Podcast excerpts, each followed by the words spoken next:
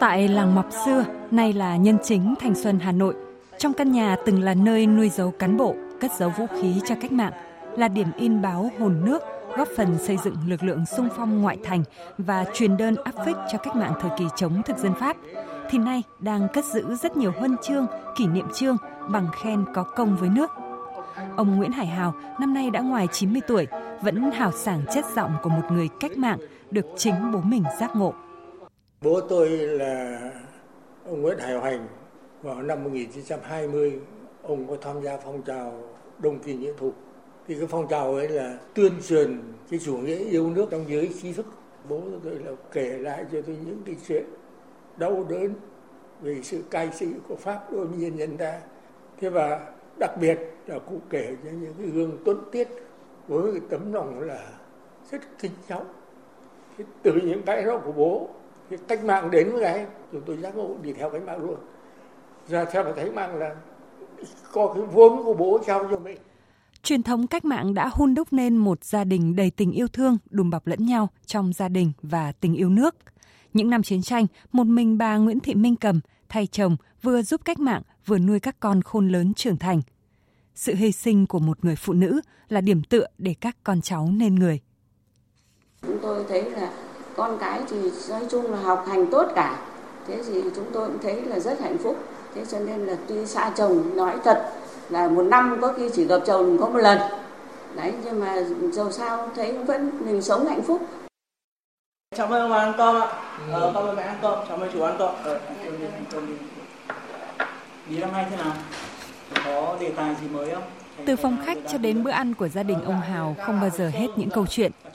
Ông kể về những câu chuyện cách mạng, cha chú kể về những công trình nghiên cứu, các cháu nói với nhau về những sáng tạo trong học tập. Cứ thế cả gia đình ba thế hệ sống chung và luôn đầy ắp tình yêu thương, sự sẻ chia. Qua những câu chuyện của bố mẹ mình, anh Nguyễn Hải Vinh, con trai ông Nguyễn Hải Hào, mỗi ngày như được bồi đắp thêm tình yêu quê hương đất nước, tình yêu thương gia đình. Với anh Vinh, dù thời chiến hay thời bình, cuộc sống xưa kia hay hiện đại hơn, yêu nước vẫn luôn là kim chỉ nam trong phương châm sống và phấn đấu của gia đình anh.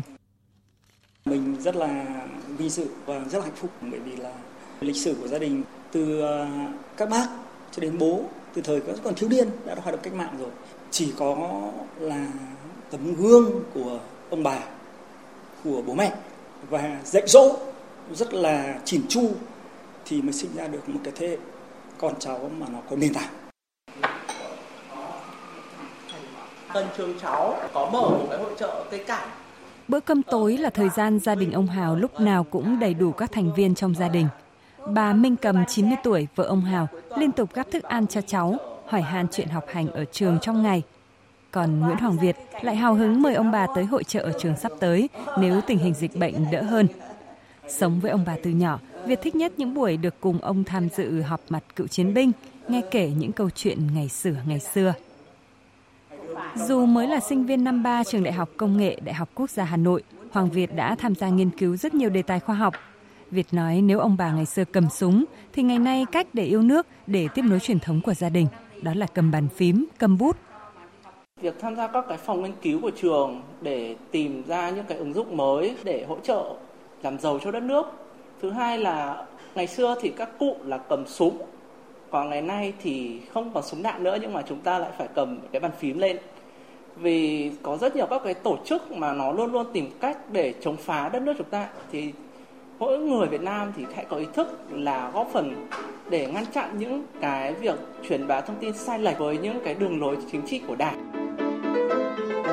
Trong gia đình Tam Đại Đồng Đường này, sợi dây kết nối các thế hệ không chỉ là tình yêu thương mà còn là tình yêu nước nồng nàn, sự cống hiến cho Tổ quốc. Mỗi thành viên như là một chiến sĩ cách mạng ở mọi mặt trận.